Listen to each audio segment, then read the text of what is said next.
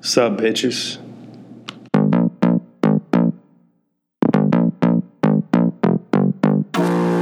Welcome to the Fantasy Basketball Podcast with not quite a layman, not quite an expert, Pod Tom.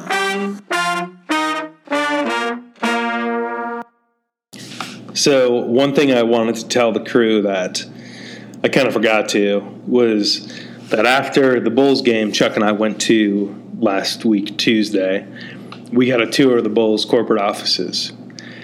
And it was me, Chuck, some other dudes. We got to see some pretty cool stuff. We sent out some pics.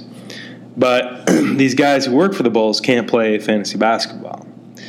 So they they're talking to us about the team and pretty much every comment they made, Chuck's response was like, "Oh well, you know, in our fantasy basketball league, we do this." And we had like an actual probably five minute conversation about dude's fantasy worth and the worth in the NBA. And Chuck and I both referenced our teams like quite a bit. And then uh, the other guys like were asking about it. Like these dudes were asking about our league, knowing like knowing who we are, kind of like they would about the Bulls. But there was a slightly awkward moment because we're sitting there and it's the playoffs and one of the guys like turns to me and he's like, "So, do you have any uh, any of the guys in in tonight's game on your team?" and I was like, "Um, I wanted to get Kris Dunn, but anyway." It's been a long season. We're all getting pretty salty. I've heard, uh, and when I'm putting these requests for content, I've heard more than once that people are, are a little over fantasy and I officially don't like the early start of the NBA season. I would much rather have it start, you know, at the end of October, which would uh, clear a little bit of that fatigue. So, just going to do a little bit of different type of a pod today. I'll first look at the two matchups going on. We got three more weeks. Tom, Ian, Kamish, Carmat. And uh, then I want to give uh, some awards for the season, do a quick look back, and then a couple hot takes. So, first, let's recap. Christian is beating Dan as of this research by 400 points. Looks looks over. Uh, great year, Dan, and I hope you beat Ian in the third place game. Then we have uh, playoff mode versus 100, and that matchup is down to about 60 points as of um, this recording. So we'll see what happens. It's really going to come down to does Giannis play and does LeBron play? I'm hoping no. Uh, I also think that the Lakers should definitely shut down LeBron, but we will see what happens. Anyway, what I wanted to do was do a look back at the draft. And the way that this the way that I got this was wait for it, wait for it. I somehow pulled something up on the app and noticed that Josh Jackson had gone for $16 in the draft, which at first I thought was a typo, and then it was like, no, he was drafted by the people, uh, the then People's Champ, now probably called DNP Rest, for 16 bucks. And I was like, holy shit, that was like a bad draft. And so I was gonna do like a little segment on that, but then I was like, looked at my team and I'm like, holy shit, I drafted bad too. So can't cast the old first stone. So what I want to do is do like a year recap, worst five picks, best five picks.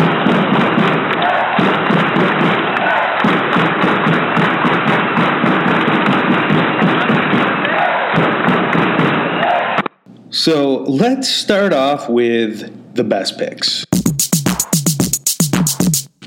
So when looking at the best picks, it's obviously like how did the dude perform and what was their value. So looking at that, I'm going to go top five, starting with five. At five comes with Paul George. For $57, he's playing like a guy who should have been in the 70s, averaging 49 for the season. He's been kind of an anchor to the Commission's team, which is looking like he's got a great shot to win this thing. So the fact that he got Paul George, you know, one of the, the top players for $57, very well done. Uh, at number four, we have Bradley Beal. So Bradley Beal was for $35. He's playing like somebody who should have been probably a high 50s, averaging in the mid 40s uh, per game, killing it. Um, at number three, we have D'Angelo Russell, who's averaging 36 for the year, and Kyle got him for six bucks. So good work on that one. Number two, we have Luka for 10, uh, just because I love him. He's averaging in the 40s, had a great year, and had a stretch where he's getting like 50s and 60s. And for $10, I think, you know, he's hard to top. Number one, we have Nurkic, or however you say that that name. But the commish got him for four dollars, and he's averaging at like you know around forty. So that is very, very well done. There were a couple honorable mentions. Uh, one was Buddy Hield for a dollar. He was pretty much rostered most of the year, and then, but when I looked at it, it was just kind of like, eh. There were a few other dudes. Lowry was an honorable honorable mention. Trae Young an honorable mention, but I, Kemba Walker an honor, honorable mention. But I think it was. Uh, I'm, I'm fine with that. Then we have the five worst picks.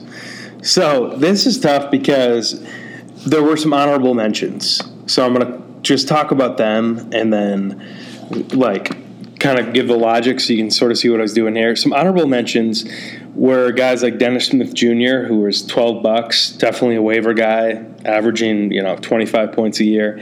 Khris Middleton, who cost, you know, 25. When you look at the value of other guys, he's kind of underperformed.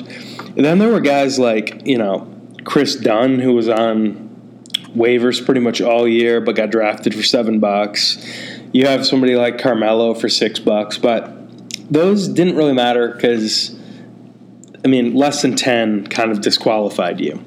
Then there were guys like uh, John Wall, who was averaging about 40, but when you factor in the fact that he was, you know, went for in the 50s, probably not really worth it. But the fact that he got hurt disqualified him. So if somebody was like really hurt, uh, they were they were not for consideration unless they went for a lot of money. So I feel pretty good about this list too.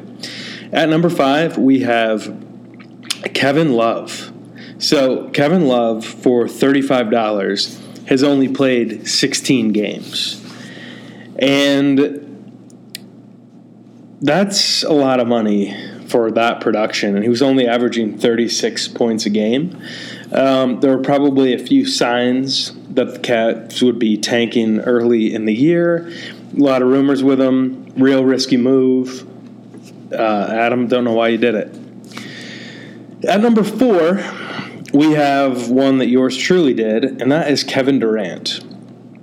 Durant has had an okay season, averaging 45 points, but the hefty price tag of $89 could have gotten two guys that would have been rostered and scored like 40 something. So it was a really dumb move on my part. I did it like after, right after the LeBron thing, and it was really stupid.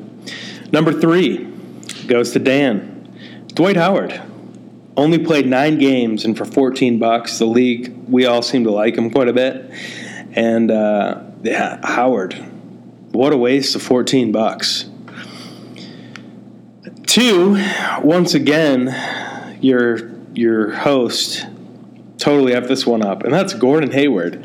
Seventeen dollars? What the heck? He sucked. And number one is Josh Jackson at 16. Definite waiver guy. You see him, you're probably not even going to pick him like unless he's the only guy playing that day.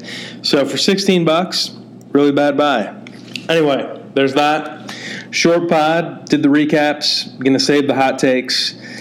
Uh, I apologize that you have to listen to this. I basically just uh, wanted to put something out so that I stay in the habit and stay consistent. So I'm just to say that I love you all, and I hope uh, I hope we can heal our salty wounds We have Dan and Stacks arguing about Arby's versus veganism. Uh, a lot of other little fights. So, anyway, love y'all. Peace.